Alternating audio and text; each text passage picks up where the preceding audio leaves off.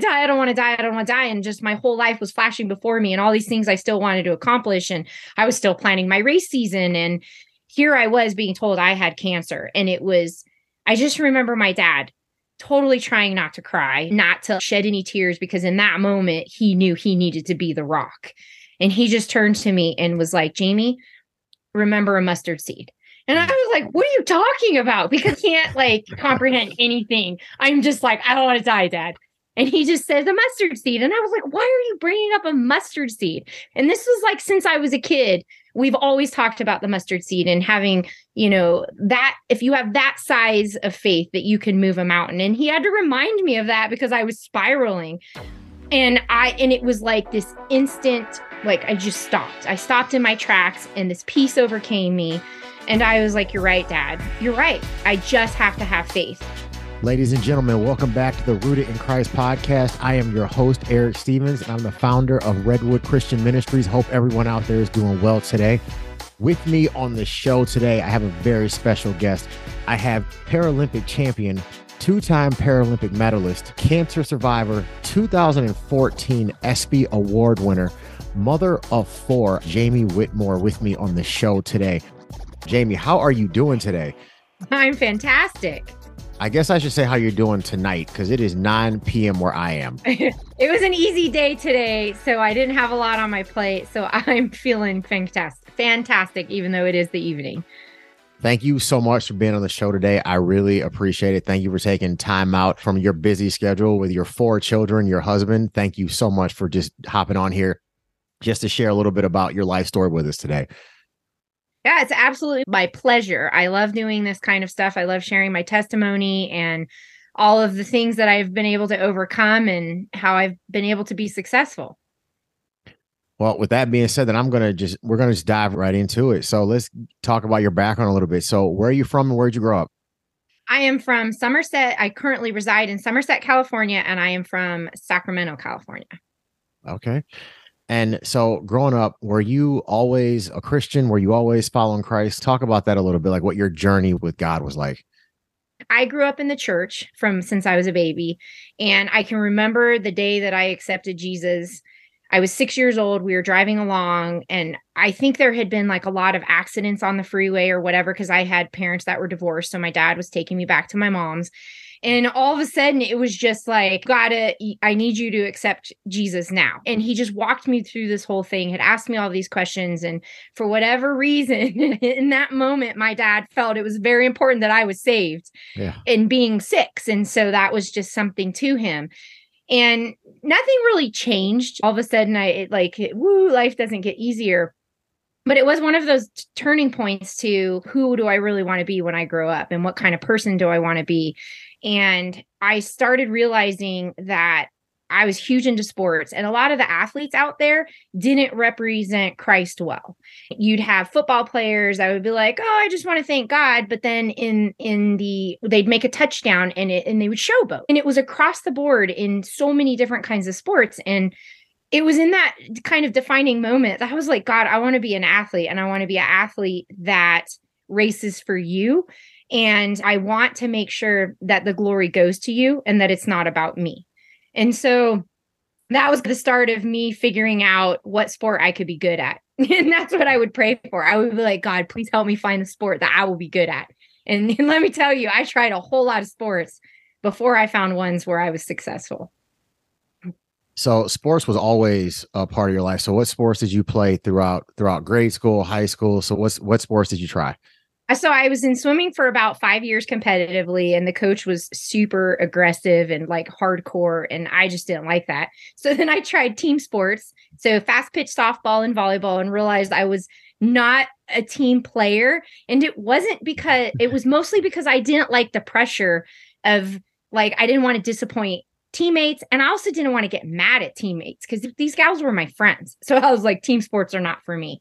So a friend talked me into running in junior high, which then evolved to uh, cross country and track and field in high school, which led to a scholarship in college. And right around then, I was looking into kind of multi sports. So that's where I got into triathlon right when I graduated. Then I met my ex husband back then, who was huge into mountain biking. And he was just like, you need to try mountain biking. And honestly, within two years, I went from being a beginner mountain biker to a pro. And then there was this thing called Xterra. And mm-hmm. that's where off road tri- triathlons began for me. And that's where I truly found my niche. And I had such an amazing career. So let's dive into that a little bit. But for anyone who doesn't know, what is if what is a triathlete and then a triathlon and what goes into even training for something like that?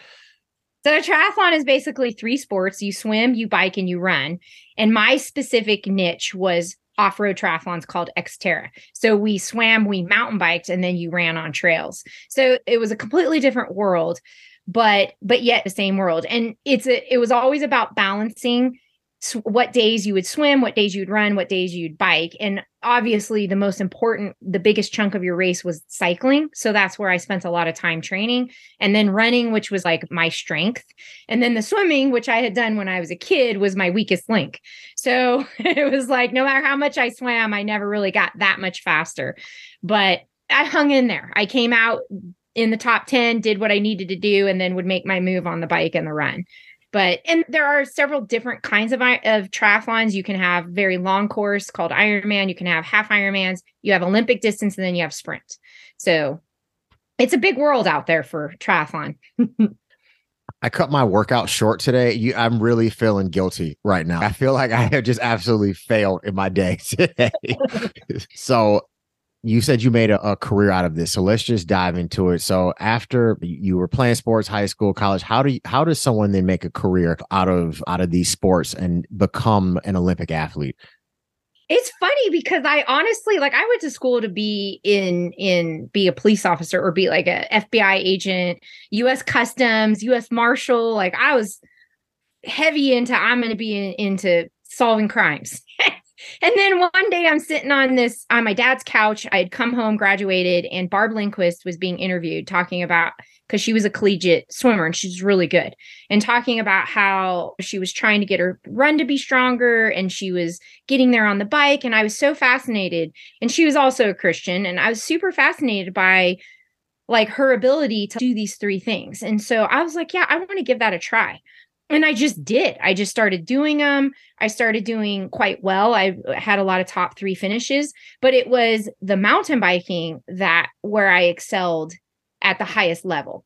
And and let me tell you, the first three years, it was like sleeping in airports, sleeping on a in a car, eating peanut butter and jelly sandwiches for lunch and dinner. I there are tons of stories of others that have slept in their bike bags and the stories go on to where it was it was a lot of taking everything that I had earned to just get to the next race. And I want to say right around after about 2 years of doing that like I had risen to the top quite quickly. So all of a sudden my results started getting everybody's attention. And then that's when I, the sponsorship started coming. Plus in xterra you can win prize money. So there was always that well the more i win the more money i can earn and i can keep doing this. And then it just evolved to a seven year career where there was one gal and myself who had the biggest rivalry and it just we had a lot of TV coverage. It was a huge family that no matter where I went, people knew who I was. And that absolutely helped in elevating that career to be the highest that it could be. So somehow I paid the bills doing that. Hmm. So let's talk about so you let's talk about some of the success in your career and then the some of the adversity that you faced. So I'm going to let you tell that story. So to whatever degree you want to dive into that, let's talk about how because you said you reached the height very quickly. So let's talk about those heights and let's just talk about what took place during that time and then after that time. Okay. I'd say, yeah, very quickly. My first race in Xterra, I was second female overall. Wow. My my second race, I had or second race, there was a crash, but the third race I won. And then that year, it was just propelling to I had just won. Every race I entered, I was first or second, first or second. And there was a lot of up and ups and downs with that because when I'd stand on the podium, like the first thing I'd say it was I just want to thank God. And it was always recognizing that I he had gifted me this. And I and then I thanked my family. And while it was an individual sport, I was there because of the gifts God had given me and my family who had supported me.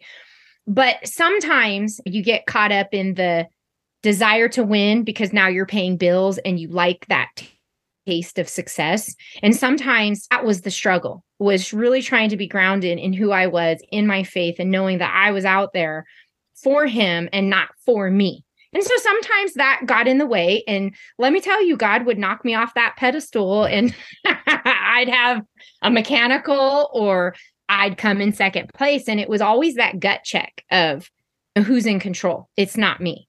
And I want to say, after seven years of just like up and down, that's when I was diagnosed with cancer. It was a really rare form of cancer. It was a lot of pain. And there were many nights of me just like screaming in pain, trying to figure out what was wrong, going to specialist after specialist, and pretty much nobody really knowing what was wrong with me. And to the point that I was completely bedridden. I couldn't even get out of bed. And uh, my body was completely starting to like atrophy, like the leg that was being affected was going into atrophy. And I just, I remember the pain. It was just so much pain in trying to figure out what was wrong. And we discovered it was cancer. And this will go. I'm like, do you want to ask me the question about the mustard seed or should I go right into that one? no, I tell this story to whatever you want. Like, I am it's I've heard this before, and I, every time I hear your story, like I get, I'm just like engulfed by it. So, agree you want to share? Okay. Go, go, right ahead because they they did a few. You had a few misdiagnoses before they found yes. out it was cancer. Is that correct? Yes. So, kid you not, like I had been poked and prodded. I had X-rays, CT scans, MRIs, and literally people scratching their head going, I don't know what's wrong with you. And it was always because they were either too high or too low and they were just missing, which is crazy because this tumor was like the size of a grapefruit. Oh, but wow. how it was growing, it was going growing through my pelvic bone. So there was a little bit showing in the front and a little bit showing in the back and it was just up against all kinds of organs and everything. But how I found out was I was in my hospital room. I had finally gone to UCSF and this is after having people like stick needles in me and do all those x-rays mri ct scans and finally these people were like we're going to try to figure out what's wrong with you. So they had they had figured out there was some sort of a tumor in there at this point and did a needle biopsy but nobody said anything to me. Nobody told me what the results were from that biopsy. I just had two doctors walk in one day and start telling me my options here if you have to do chemo here's your options if you have to do radiation, here's your options. And I cannot tell you anything past the fact that this one was a chemo doc and this one was a radiation doc, because all that kept going through my head was like, do I have cancer? Why are these guys in here talking to me about these options? They only talk if you have cancer. And then they stopped talking, and I heard the one say, So, do you have any questions?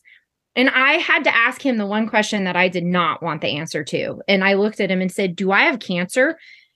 and the radiation doc was like looking at his watch going i have another appointment and he wow. and he left wow. and the poor chemo doc is and i just like the floodgates opened and i was already tearing up in the eyes because i pretty much am not a ding dong an idiot i knew what this meant and all I turned to my dad and said was like, I don't want to die. I don't want to die. And I just kept repeating those words. It was like I was on like speed. I don't want to die. I don't want to die. I don't want to die. And just my whole life was flashing before me and all these things I still wanted to accomplish. And I was still planning my race season. And here I was being told I had cancer. And it was, I just remember my dad totally trying not to cry, not to shed any tears, because in that moment, he knew he needed to be the rock. And he just turned to me and was like, Jamie, remember a mustard seed. And I was like, what are you talking about? Because I can't like comprehend anything. I'm just like, I don't want to die, dad. And he just says a mustard seed. And I was like, why are you bringing up a mustard seed? And this was like since I was a kid, we've always talked about the mustard seed and having, you know, that if you have that size of faith that you can move a mountain. And he had to remind me of that because I was spiraling. And I, and it was like this instant, like I just stopped. I stopped in my tracks and this peace overcame me and I was like, You're right, dad. You're right. I just have to have faith. And I remember I'm a very visual person. So I was like, Dad, can you bring me, go to the grocery store and I want you to bring me some mustard seeds?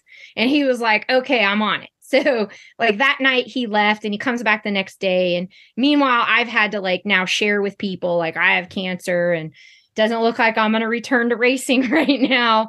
And I got to fight for my life. And he comes back the next day and he hands me this little box. And I was like, Dad, what is this? And he was like, Well, open it up. And I was like, Why are you handing me a box? And he's because I'm bringing you what you asked me for.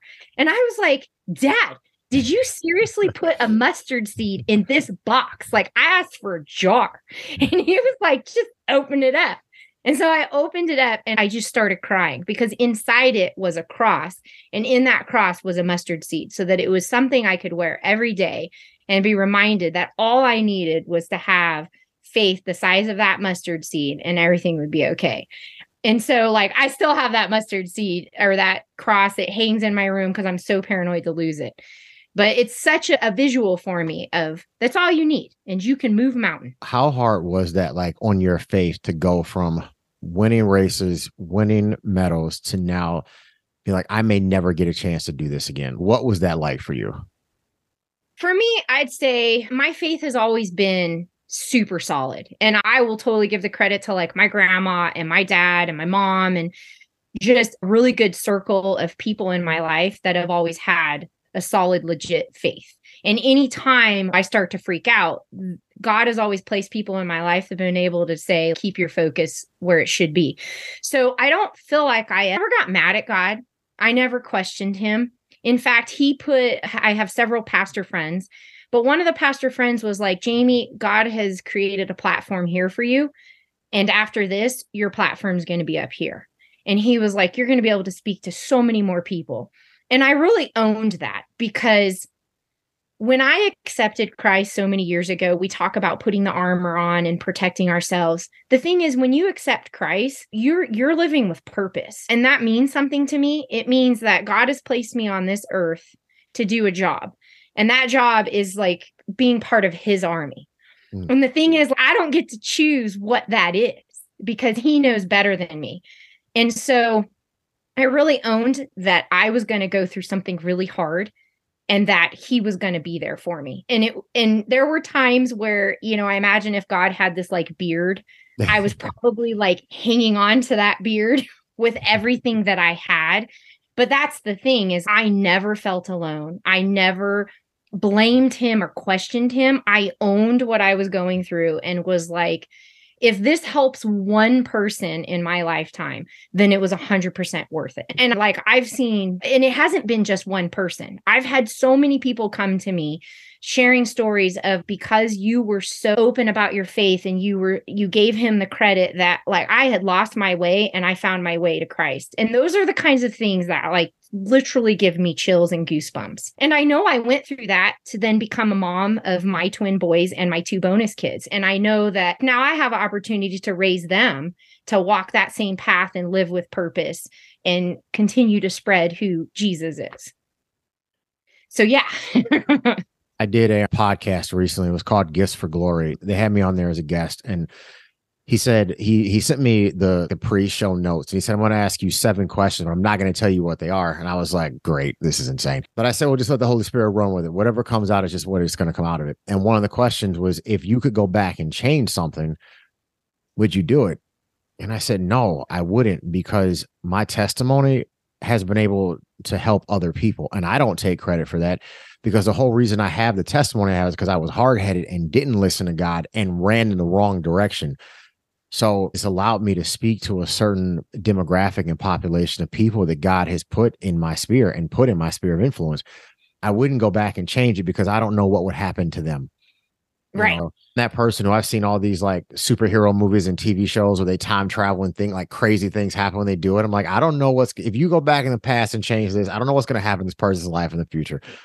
That's the little exactly. kid. Exactly how I feel. I don't want to. I don't want to live with regrets. I live with lessons. Lesson learned.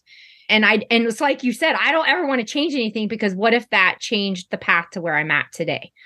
I love my life. I always have, no matter how hard it's been, because all of that, all of the hardships have shaped who I am today. And they make for such a better story. I your story could be okay, I was born and I dug a hole and then I died. And mine is, oh my gosh. So I had this happen and I had this happen and now I have these twin boys and it's and I love to tell stories. I love to share. So for me, I'm just like, oh, it's another thing, another way I can relate to someone and more to my story. So I'm totally with you on that. No, and I appreciate your just willingness to even share this because this the story didn't end for you here. So they you found out you had you found out you had cancer. You found out you were diagnosed with this, or excuse me, diagnosed with cancer. What took place after that? What were the next, I guess, several years of your life like after that? Oh man, so much happened. So much happened in the span of a year because with sarcomas, because mine was a spindle cell sarcoma, they're very rare and they're very deadly and you have it's total resection. If they don't get all of it out, it will grow back. And that's exactly what happened. They tried not to take a huge margin because it would mean take in, taking important things. So they took as much as they could. And then within two and a half months, it was the size of a grapefruit again. And that's when it gets scary because now I've learned 15 years later that my odds dropped from 80% survival to 20 or 15%. Wow. So yeah. So talk about like hitting hard times. Like in mind, I tell you, after the first surgery, I woke up and I was in that moment, I had what's called drop foot. So I had to learn to walk again because they had to take a huge chunk of my nerve and it was my sciatic nerve which is what controls your ability to move your foot pick it up and all of my glute and my hamstring were now just gone gone un- unable to work so i had half my quad and my knee, which the doctors were pretty surprised my knee could bend. So I went through this process of learning how to walk again. Life's good. I'm adjusting to being disabled, trying to figure out life. And then they hit me with the news two months later, just as I was getting ready to start radiation, or I think I was four days into radiation, that your cancer's back. And I was, it was like one of those where I was like, okay, so what's the plan? What do we do? How do we fight this? and then the sinking realization of I could die. And once again, it's wait a minute, this can't be the end of my story. And there was a lot of like conversations with God of I'm pretty sure this is just another road that you're taking me down and I believe I'm still here. I'm going to be here. So I'm trusting that I'm coming through the uh, through out through this on the other side. So we schedule surgery after another 26 days of radiation. And I wake up from that one missing my entire glute at this point. They had cut me in the front and the back. So it was a way worse surgery. And I was really having a hard time recovering from that one. So I went home after nine days and I started getting really sick. I started getting a fever and I refused to go back to the hospital. I was like, I'm tired of the hospital. I just really don't want to see these people again. I'm just going to stay home. And my ex husband, was growing very concerned because anytime you have fevers after surgery, right. you got to go back. And so he calls the doctor calls me at home and was like, "We really need you to come back." And my the thing is, like where I live and where I was getting treatment is it's like a two and a half hour drive. I'm having to go to San Francisco for all these specialists. So they call me and they're like, please come back. We know it's hard. We know that you've gone you're going through a lot, but we need you to come back. And at this point, my temperature was about 102. By the time I had gotten to the hospital, it was 103. They had a room waiting for me. I was admitted and it spiked to 104 and I completely passed out. And it turned out that I was in sepsis. And they pretty much told me once I came to, and was trying to figure out where I was because when you when your body's in sepsis, it's very bad and it's called the silent killer. People often die from entering into sepsis. And so I was on the verge of that. They basically told me had I decided to stay home, I might not have survived. So I was very grateful that I went back. And then they had to do all kinds of tests and make sure like my heart hadn't been affected i have to i had to go on a PICC line what it was is my kidney was unable to drain to my bladder because of all the surgeries i'd had and all of the radiation it made it like cement in there and i mm. had a lot of scar tissue and it just had done a lot of damage so it took legit probably about three or four months to fight that off because then they also thought I got a bone infection. So I was walking around with this like PICC line. I had a limp and I was on a walker. and I was like down to 98 pounds. So I was, and I'm like 120 race weight. So I was super skinny, super sickly, and living with this weird nephrostomy drain out of my back. And all I wanted to do was get on my bike. And literally, from the time that I was first diagnosed with cancer, I kept saying, I want to get back on the bike. And then I found out I was disabled. I want to get back on the bike. And then I got cancer again. I want to get back on the bike. And I got sepsis. And this is where I kid you not, I threw my hands up in the air and I was like, okay, God, I am tired of saying what I want. So here's the deal I'm just going to try to survive and live. And then when you're ready to mm-hmm. allow me back on the bike, I'll be ready. That's good. and I stopped. I stopped trying to get back on the bike. And it was a good thing because I want to say I probably maybe said it one more time. And I had gone in to, to have my kidney removed. So I'd had a third surgery. We had my kidney put into my right pelvic area. Two weeks after that surgery, I got really sick again. And I mm-hmm. swore up and down that my cancer had come back. I was like, oh no, it's spread. It's in my stomach. This is what happens. This is what happens with sarcoma. Once again, like I'm dying. so we go to the emergency room because the doctors tell me just go because they needed they wanted to make sure the kidney was okay so i go and i i do have to admit i probably did say i want to get back on the bike at this point. and as i'm in the er they're running all their normal tests and they come back and they say we know what's wrong with you. And i was like well how? You haven't done a ct scan of all you've done is take my urine. And they were like we know what's wrong with you. I was like what? And she was like you're pregnant. Wow. and i was like what? And i was like you need to test me again. There is no way and I literally think I said, How? She looked at me like, I'm not going to explain the birds and the bees to you. but she was like, I'll test you again. And as she went and ran the test again, I remembered as I was talking to my husband, Oh, I remember that one time right before surgery. And he was like, Oh my gosh. And sure enough, it came back and we were like, You're still pregnant. Well, then we knew I was pregnant during the surgery, like three days pregnant. So wow. they took me back, did an ultrasound, and they were like, oh, it's viable. And by the way, you're having twins. Wow. And I legit was like, okay, God, you're funny. Like, you're really funny. And that was the point to which I was like, okay, I'm never getting back on the bike unless it truly is what you want. And that is when I put it in his hands 100%. That was I'm, funny. I'm not judging you because I, I flat out remember I just told you a little bit ago. I learned the hard way. Okay. My head might as well just be a solid rock. Okay. So right? So you found out that you were pregnant with twins. So your journey is continuing because there's, I know that you, now I know the end of this story because I know what happened after you had the children. So if you want to walk everyone through that process and just tell them about the rest of your journey and how you ended up back in sports, back in competing again, and then to every degree you want to dive into that. Okay. Yeah, no, I so at that point now I'm pregnant and there were complications to that. At 27 weeks I went into labor. I was now hospitalized again. I was like racking up the frequent flyer miles for adults. And I was there for seven and a half weeks. They were able to keep the boys in.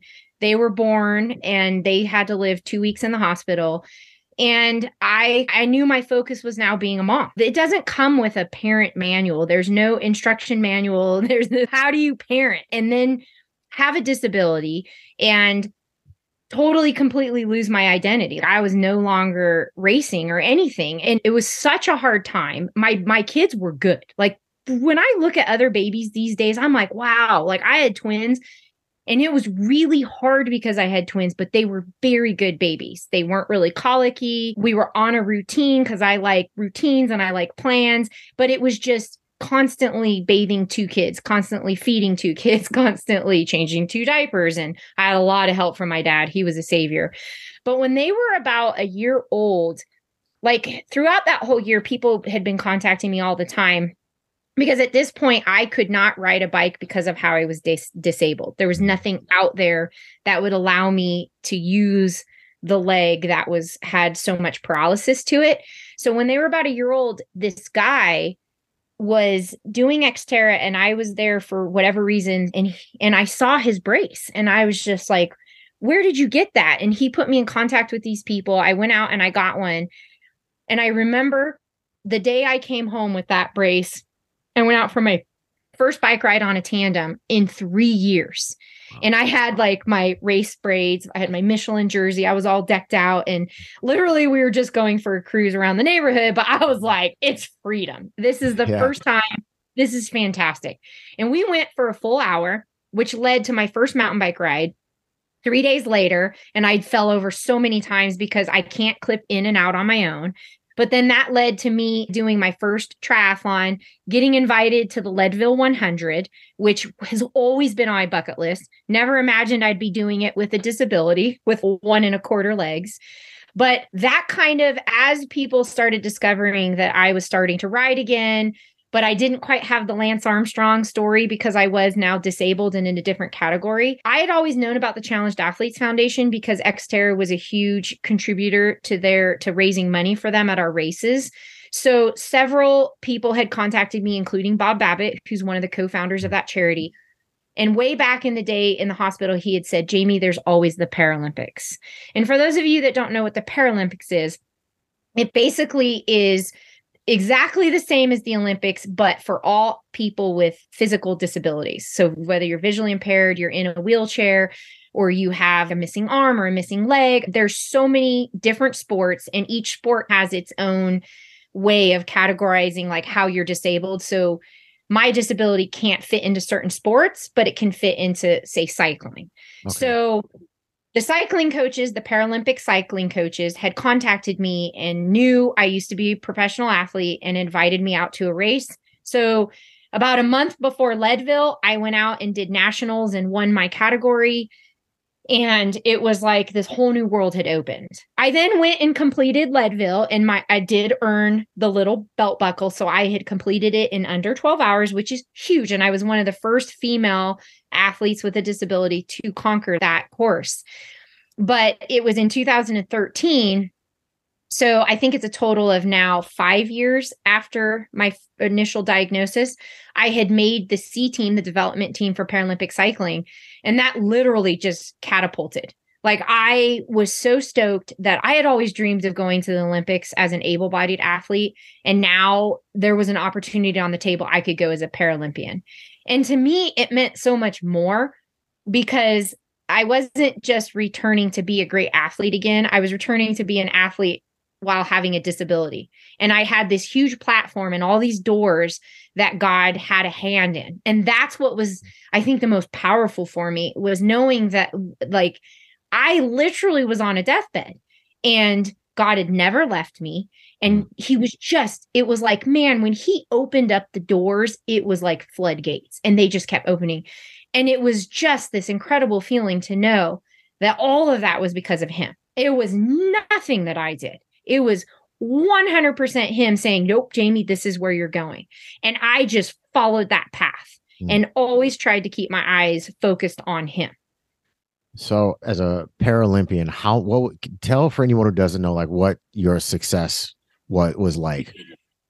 Okay, so first, it's a whole new world. I'm now in cycling. You're now like you put everything on the line for four years. For me, as an Xterra athlete or mountain biker, we have world championships every year, and we did have world champ. We do have world championships in in paracycling, but where you make your money and where you get your sponsorships is making it to the Paralympics and doing well there and it's growing. It's a growing sport or a I should say it's growing. It's a lot of sports, but it's a movement. So the Paralympic movement is growing.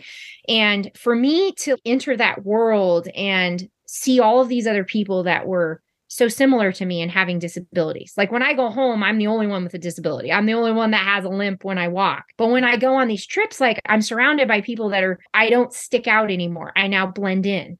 And we all, it's like a culture. And, but it's also hard because some people haven't quite adjusted to their disabilities. And it's also cycling. And sometimes sports in general can be very dark and. And there's lots of testimonies where soccer players talk about that, like how dark their sport is because there's push pushes to do what it takes at all costs to win.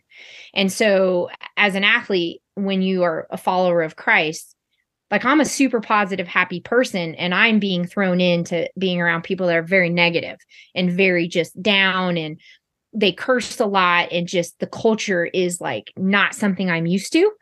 And so the dynamic of that and then trying to be like the best in my sport to go to the Paralympics was really hard. Like I had to rely a lot on sports psychology and my faith.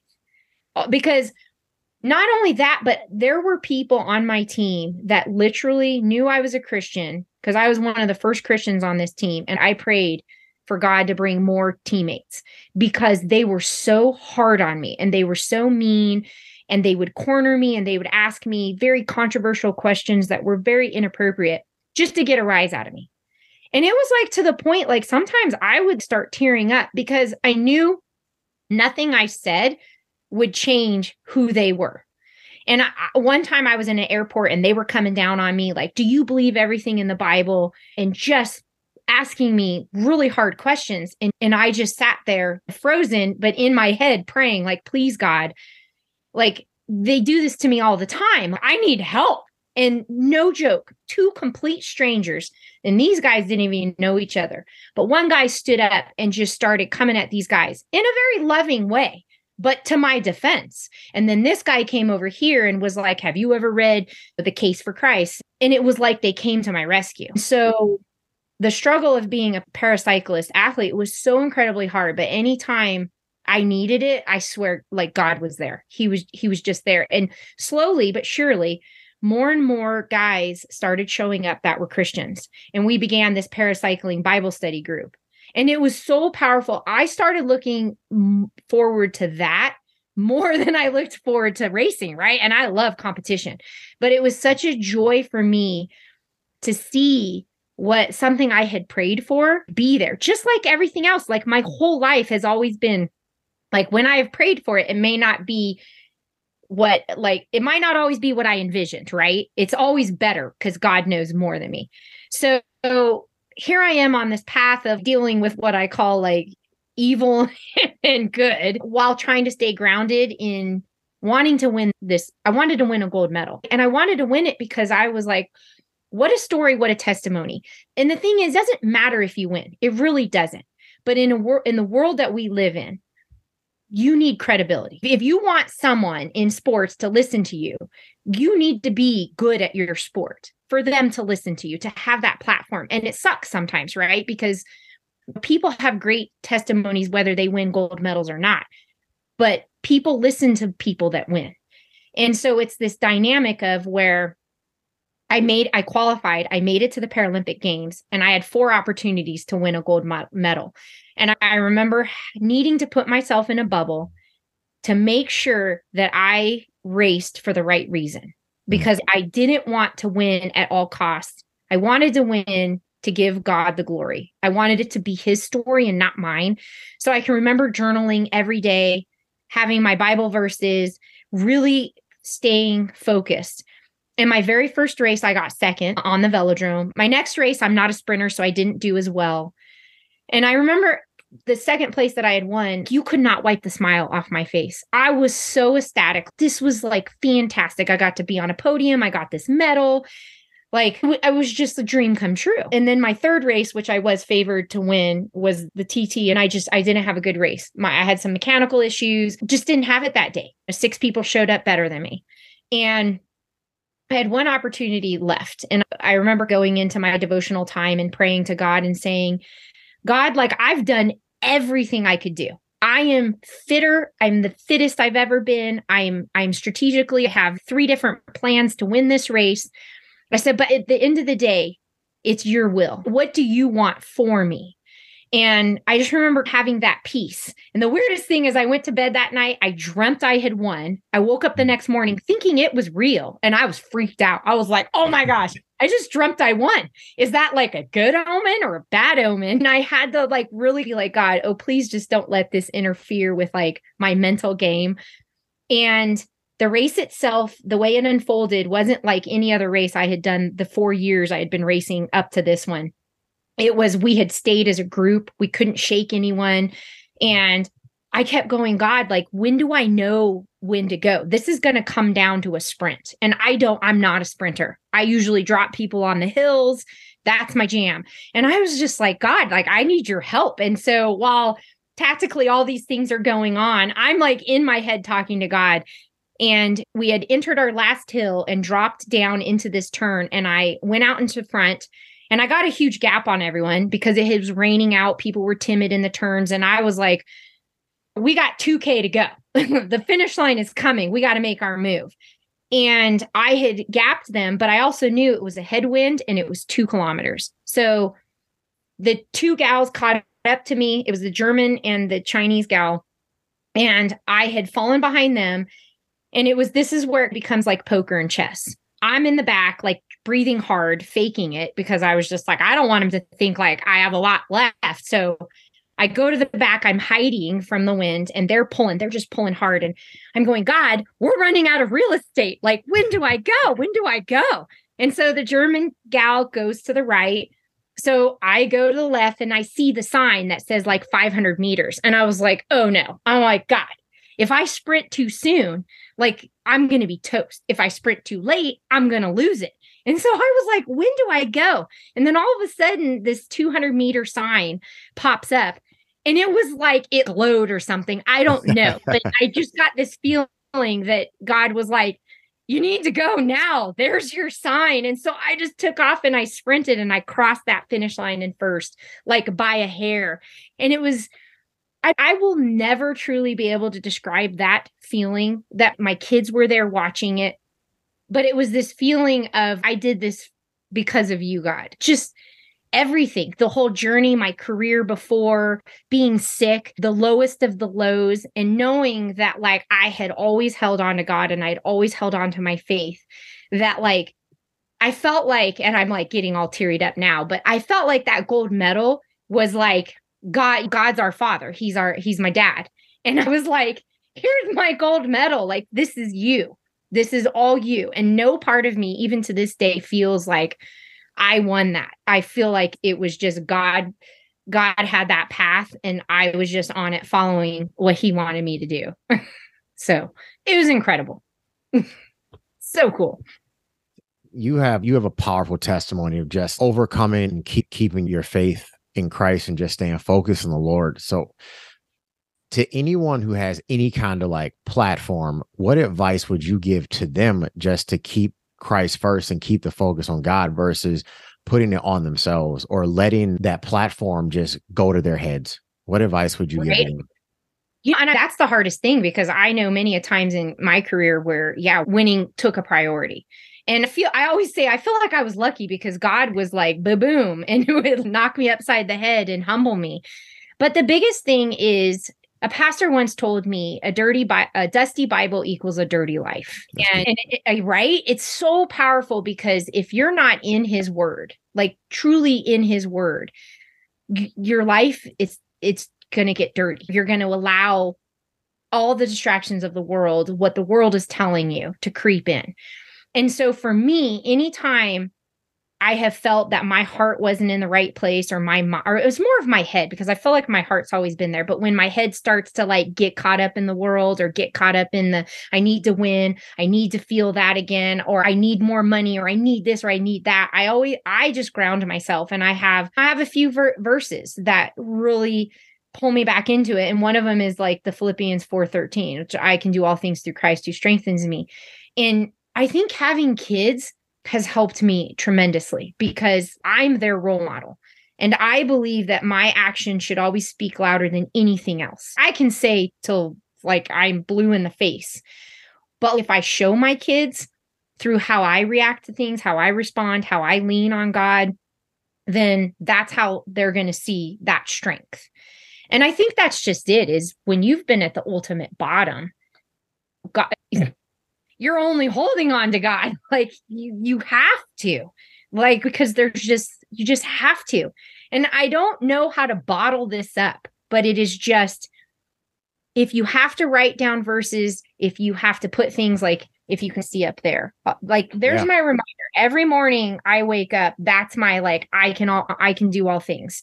And it's putting those verses up and it's having those things. When I used to race, I used to have a cross on my thing. I used to have powered by God written on my thing. I have Christ- the Christian fish socks. I have I like to remind myself because man, the more that you have a testimony, the more Satan's going to come after you And that's what I tell my kids when you have a bad day, that's Satan. I want to be the kind of person that wakes up every morning and when my feet hit the floor, Satan's going, oh crap, she's awake. and I'm like, yes. But let me tell you, some days I go, go, to bed and I'm just crushed, right? Like right. I'm like, it was so exhausting. And I pray, well, tomorrow will be a better day. And it's always like just that mentality of, I refuse to give up. Like, I don't let my kids give up. I'm like, nope, if you start something, you finish. I don't care if you're last. I don't care if you suck at it, but you start it, you finish it. Because I feel like that's been crucial to my life of if I start something, I'm going to finish it. And so my whole thing is God just, it's like I have this guilty feeling if I don't put God first, if I'm not leaning on Him. And again, I'm going to humble myself in saying that, like, I screw up a lot. Like, I'm like, I have a plan. It's this I get flustered, I get upset when it doesn't go right. But I'm thankful for the people in my life that are like, well, maybe that was for a reason. Maybe that car was going slow this morning because you missed an accident. You don't know. And and it's that constant reminder. And I think that's where the fellowship comes in having those friends that you can have those reminders and be that person that helps your friends through that kind of stuff. So read the Bible, be in the Bible, have your verses, have your go to verses. I try to journal when I know I'm going to be around negative situations and then having my go to people that I can go to when I'm struggling and they're going to be like, I got my pastor on speed dial, be speed dial. Let me tell you, I'm like, Pastor David, it's hard right now. and he's Jesus first, Jamie, Jesus first. We're not meant to go through this walk alone. Like we are, we are interdependent upon one another. So having that circle of just believers or and having that circle of a support system, it's critical in our walk with God because sometimes this walk is not easy. This is not an easy path. The straight narrow path is not always an easy path because of the attack, because of our flesh. That's true. It's true. And we can be, and we can't, we are vulnerable and we are weak often, right? And Satan knows our weaknesses. And that's the thing is he always preys on him. I all I can tell whenever I'm getting sick because I feel defeated. Like when I'm feeling run down, low of energy, I that's when Satan's gonna come. And I and so I think also to I view the world as we're at war. My son is huge into World War II, so it's very easy but like we we are like you have good and you have evil watch any movie out there those are the best movies lord of the rings whatever it's good and evil it's always good and evil so for me it's like i want to be on the good side so i'm always battling evil and every negative thing out there is like evil so how do i counter that how do i be positive even when someone is not being kind to me and those are always our challenges right how do you love someone that is just awful so that brings me to another thing. So after I win the gold medal, ultimate high, life's going good. I had gone to a camp with a few of my buddies, the Bible study buddies through my team. And it was like these four, like just strong, godly men. And I was so moved by their testimonies because each night we would have a Bible study and we'd share. And during the day, we'd ride our bikes and we'd have meals together and stuff and i was so moved by like how they were such godly men and i was like i want my boys to grow up and to be strong like you guys and i came home from that trip and my ex-husband at the time who was my husband at the time was like yeah i want a divorce and I was like coming home off of this ultimate high of we need to work on our marriage. Like we got to start doing more Bible stuff together. Because what happened was I felt like my faith was always growing and my like just being a Christian was evolving and he wasn't. And he was wanting to be stuck in these ways. And there was this huge conflict because I am so faith driven. And he was like that in the beginning and then it just didn't it didn't happen he turned to other things to deal with like my illness and whatnot and so I was like, no, we have to work on this. We've been married for 17 years and I refused to give up. And it and he it was like, no. And then it was just gut punch after gut punch and finding out that he was like had been seeing another woman and was just like ready like he was out. Like he was out, didn't want to work on it. And over cancer, going through divorce was probably hands down harder it was harder because there was nothing I, well, actually, there was nothing I could do with cancer either. But you can't control what another person does. And for the first time in my life, like I've always viewed failure as a way to be stronger and better. And for the first time, I felt like a failure in God's eyes. Like somehow I wasn't a good enough wife or I should have done better. I should have been easier. I shouldn't have been so critical. I sh- all these I should have. And I had to go through counseling and I picked a Christian counselor and I had to learn that there was nothing ever I could do. That there was just nothing I could do to change my ex-husband. You can't change other people. That's God's job. He has to work in their lives. And the hardest thing is because I see the potential in everyone and I see what how great everyone can be and to have that realization that's maybe not what he wanted was really hard for me to sit with.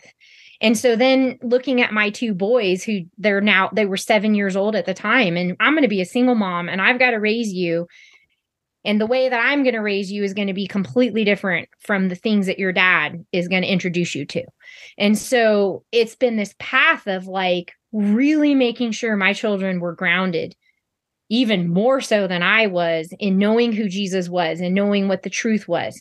Because, like, their dad would say one thing and then I would say another. And I remember one of them going, I don't know who to believe.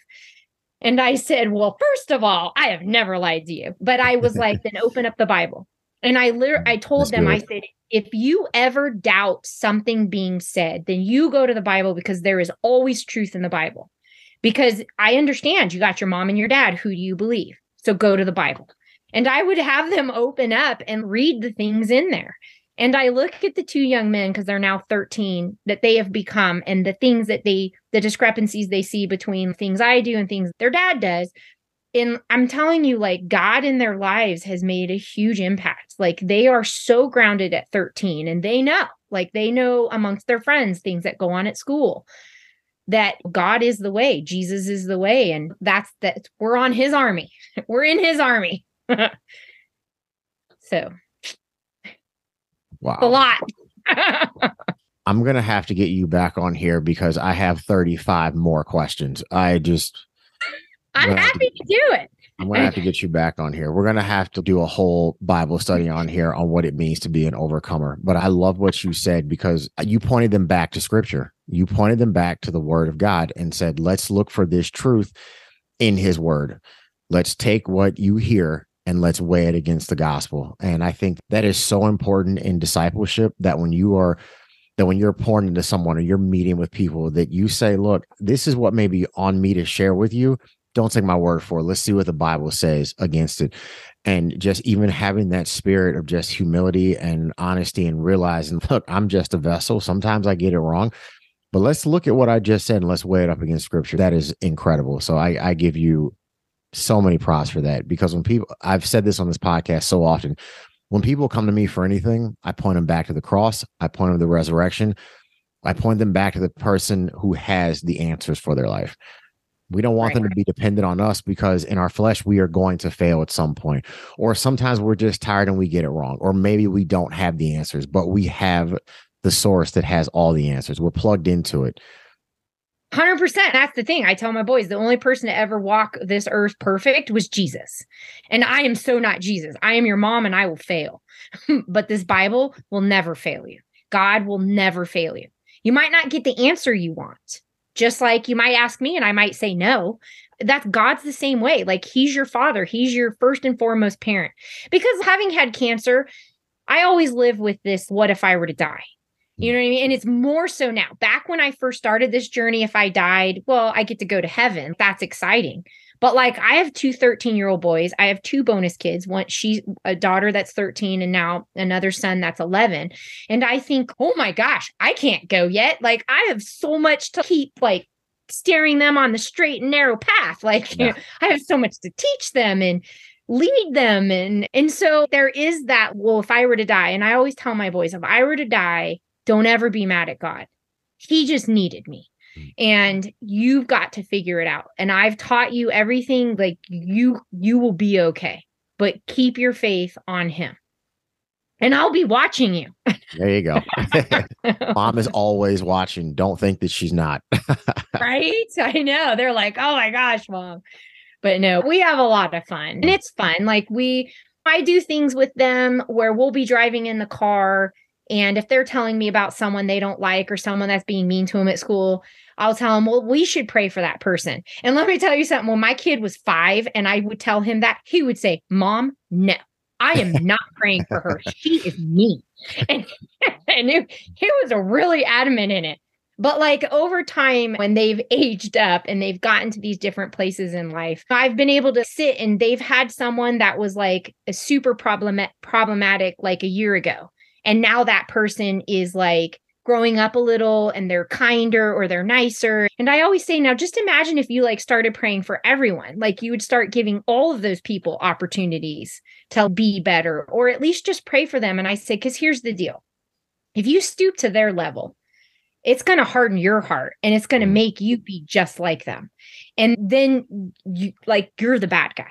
And I said, but if you pray for them, maybe they don't change, but your heart will always change. And then that's where your heart is going to stay softer.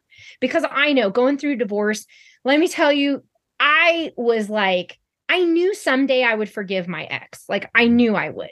But, and I hate to use these words, but I had such hatred towards him. I felt so betrayed and so lied to. And there was so much anger that came with that. I would be sitting in my account, my therapist's office, and I would say, I know one day I will be stronger and I know everything will be okay and I will meet someone even better. But right now, I just really don't like him. Yeah. From the get go. And I was like, and it did. It took like a good two and a half years for me to be at a place that I could forgive what had transpired and what had gone on. And we can communicate, and I don't want to go hang out with them. But because I think there's still a little bit of hurt, but we have to have grace because I think of all the times I screw up, and I don't want people to hold that against me forever. So, learning to have grace, I think, is one of the crucial things in life is you know, people are not perfect. It's as you said, people are not perfect. We are gonna screw up. And the more that my kids can see me admitting my failures, they don't put me on a pedestal and think, oh my gosh, mom's perfect. They know mom is not perfect, but I do my best. It's you said so much good stuff there. I just when you the but I love everything you said, despite like on top of the lessons you were teaching your kids. I love the fact that you were willing to go and get help from the Christian counselor, Christian therapist, because it it really just lends the fact that this is where I'm at. And I think that when we can honestly admit to where we are, that's a huge step in the healing process. It's, you know what? I do have roots of bitterness being sown. I don't like this person. I don't love this person. I'm not saying I'm right. I'm just literally telling God, this is where I'm at yeah. help me. Absolutely. And I help was very me. adamant and I wanted it to be a Christian counselor. Right. Right. Because you just have to be so careful these days. And he was good. Like he knew his stuff and that and, it, and I actually looked forward to going and talking with him and having these deep conversations. And he, as I like peeled the onion, onion layers out of like my childhood and everything. And I do remember I saw him for three years and it was to a point where he was like, Jamie, you don't need to come here anymore.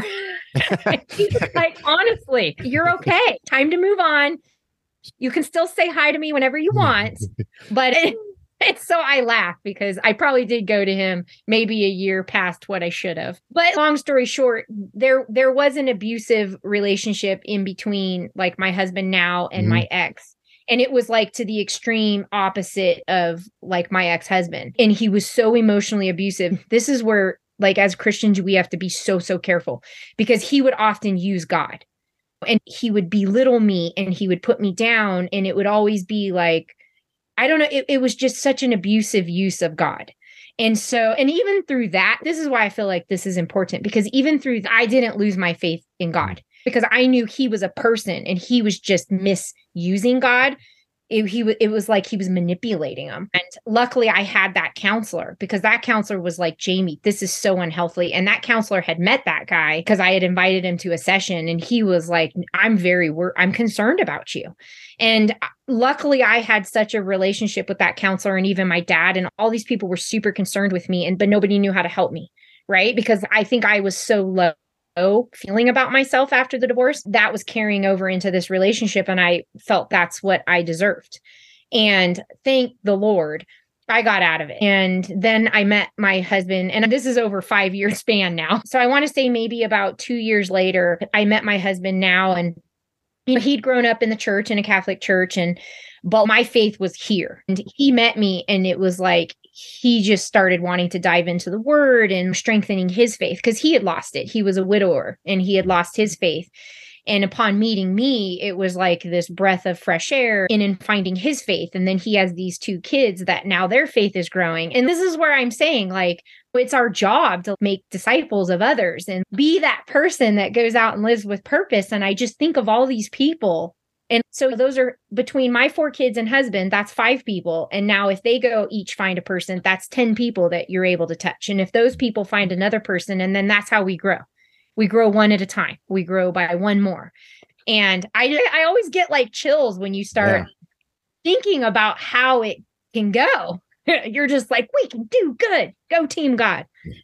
Look at God working all things together for the good of those who love them. There we go. There we go. So you obviously besides doing these podcasts like your testimony is just an inspiration to so many people. So what advice would you give to someone who has big dreams and they may start living out those dreams but then they start facing obstacles? Right. Be grounded in god. We uh, be open to what god's plan is for you versus what you think you want to do. Like i also talk about how or i put it into perspective of we're all puzzle pieces Okay. If you're a puzzle piece, I'm a puzzle piece. Like every person is a puzzle piece.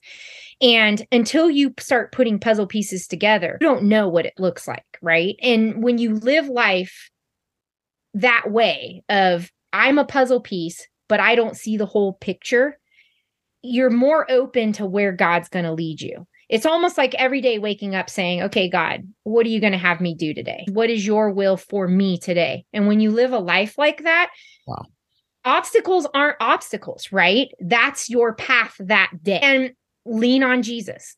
Like through those obstacles, lean on Jesus and know that obstacle is being placed before you because you need that. For whatever reason, you may not know till 40 years from now, but whatever reason, like I fully believe me getting sepsis and almost dying was the reason I was able to have my twin boys because I was supposed to do chemo and I was too sick to ever do chemo. And had I done chemo, I would not have had, I would not have been able to conceive children.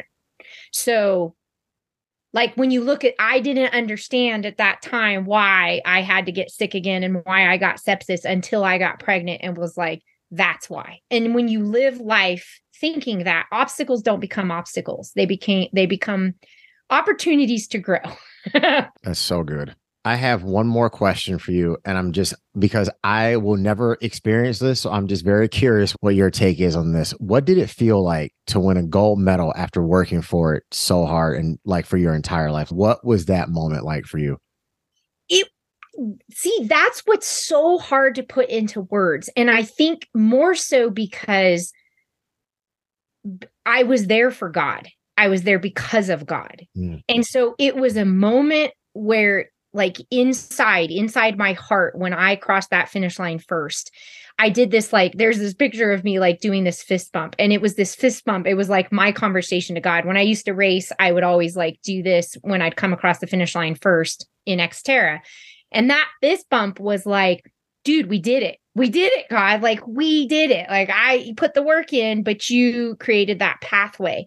And I don't have you ever done something where you knew your parents were proud that I feel I feel like God was smiling down on me. And it the only way I can describe it was a moment between where I just felt so much presence from God that everything I had gone through just it like it it made sense in that moment getting that gold medal being so sick being in so much pain becoming disabled losing one career to start another it's like crazy how it just all fast forwards boom to that moment and you're now seeing the big picture. All those puzzle pieces that went together that I didn't understand when I was going through them and struggled and had hard times.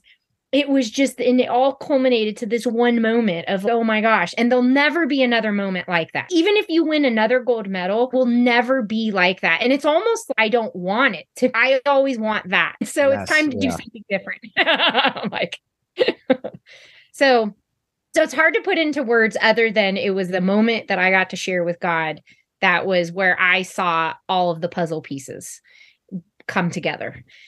you how is and I'm curious about this now. How is your health now? Because you are an inspiration to everyone, especially those who are just happen to be over 40 or getting ready to kick 40's door down. I'm not speaking for myself, I'm talking about a friend of mine. So how is your health right now? So it's good. I actually get to celebrate 15 years. So come March 28th will be my 15 anniversary of being disabled and July 14th will be my 15 years cancer free. And I always call it like my bonus years, my extra years, my my gift, my 15 years of a gift from God because my story very easily could have ended then. But it's one of those I'm like, okay, it's 15 years. I really need to write this book. yeah. Because there I feel like there are so many people that I can relate to now. I never knew, I just never understood divorce. My parents were divorced and I never understood, never walked that path, could never relate.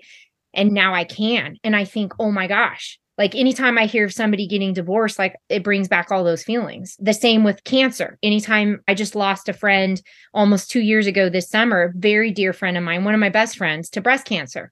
And I walked that path that journey with her for 3 years. And she was someone that in the end she was like I haven't prayed since I was a kid Jamie. And I was at her bedside in the hospital. You can pray now. Like God wants to hear from you. So yeah it's just been an incredible journey. And I oh man I'm so thankful I'm just so thankful for all of the paths and obstacles and challenges that I've been able to overcome. And yeah, 46 years old. I am almost 47 in May, and I am taking up sit skiing right now. And if for those of you that don't know, sit skiing, like I can't stand up and ski normally because my leg doesn't function enough. So I have to sit in a bucket and I ski using my arms and only my arms. Mm-hmm. And I have never done a sport where my arms were the primary thing that propelled me forward. So it's so hard. But at the same time, it's so exciting. And I'm like, okay, God, let's see where this can go. Can I be any good at 46 years old learning a new sport, using new muscle groups? Can I make it to another Paralympics? I don't know.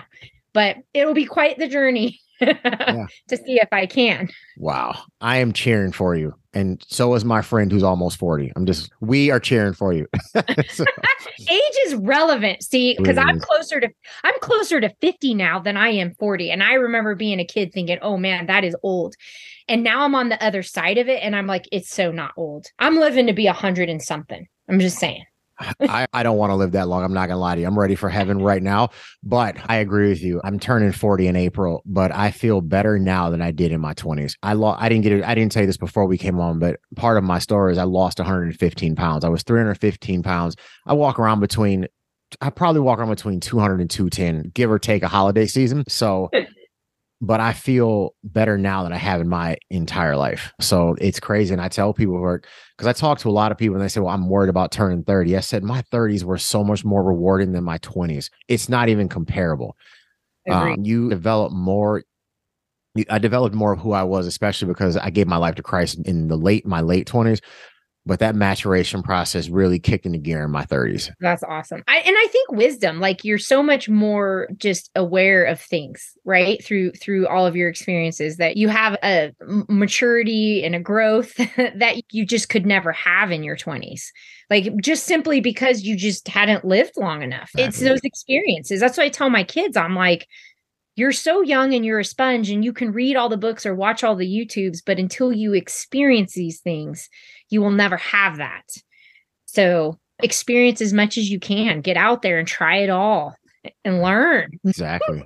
Before yeah. we leave today, I have one more thing, if you wouldn't mind. I always ask the guests there, Connor, if you wouldn't mind praying for us before we head out, that would be a huge honor. So if you wouldn't Oh, me pray? Oh, yeah. If you don't mind, if not, I'll pray us out. It's entirely I don't. I don't know. I we yeah, I'm the one that always prays at the dinner table, okay? but it's never been like my gift, right? Because I hear people and I'm just like, "Oh, they're such amazing prayers." And then I'm over here but like I'm happy to do it because life's about doing the things that stretch you, bring you out of your comfort zone. I'm glad I can help get you out of your comfort zone. so, we'll pray now. That'll work. Thank you so All much. Right. I appreciate it. Oh, you're very welcome. Dear Heavenly Father God, I just want to thank you so much for this time, this fellowship, for this opportunity to share my testimony and hear another. And God, I just pray that this message reaches someone out there and that changes their life and brings them closer to you. And God, I just pray that we continue to network out there and that we continue to grow like the redwood and have roots that just work together and protect each other. And God, I pray that we always keep our focus on you and that we continue to be the light to others. And in your name, I pray. Amen. And Father, I just thank you for Jamie. I thank you for everything you're doing in her and through her, Lord. Lord, I pray you just show her what's next. Just give her the vision and give her the grace to continue to fulfill the call that you have on her life, Father. I thank you for just the blessing that she's been to our audience today. And I thank you for the blessing she's going to continue to be to so many, Lord. I just pray a hedge of protection around her and her family. And again, I just thank you for her. Yes, we just pray and ask all of these things in Jesus' name. Amen. Amen. See, that was so much better than mine. it's there there is no such thing as better in prayer as long as it comes from the heart. I assure you. I'm that person who like when I'm praying and nobody's around, you would think all I do is sit in the house and read the Bible. And then I go pray corporately and it's bro, have you ever prayed a day in your life? So it's okay. It's all right. Don't worry about it. I know I tell my kids too. And sometimes they have some like really amazing ones. And yeah. I'm like, why don't you do that more? but right. yeah, it's hard.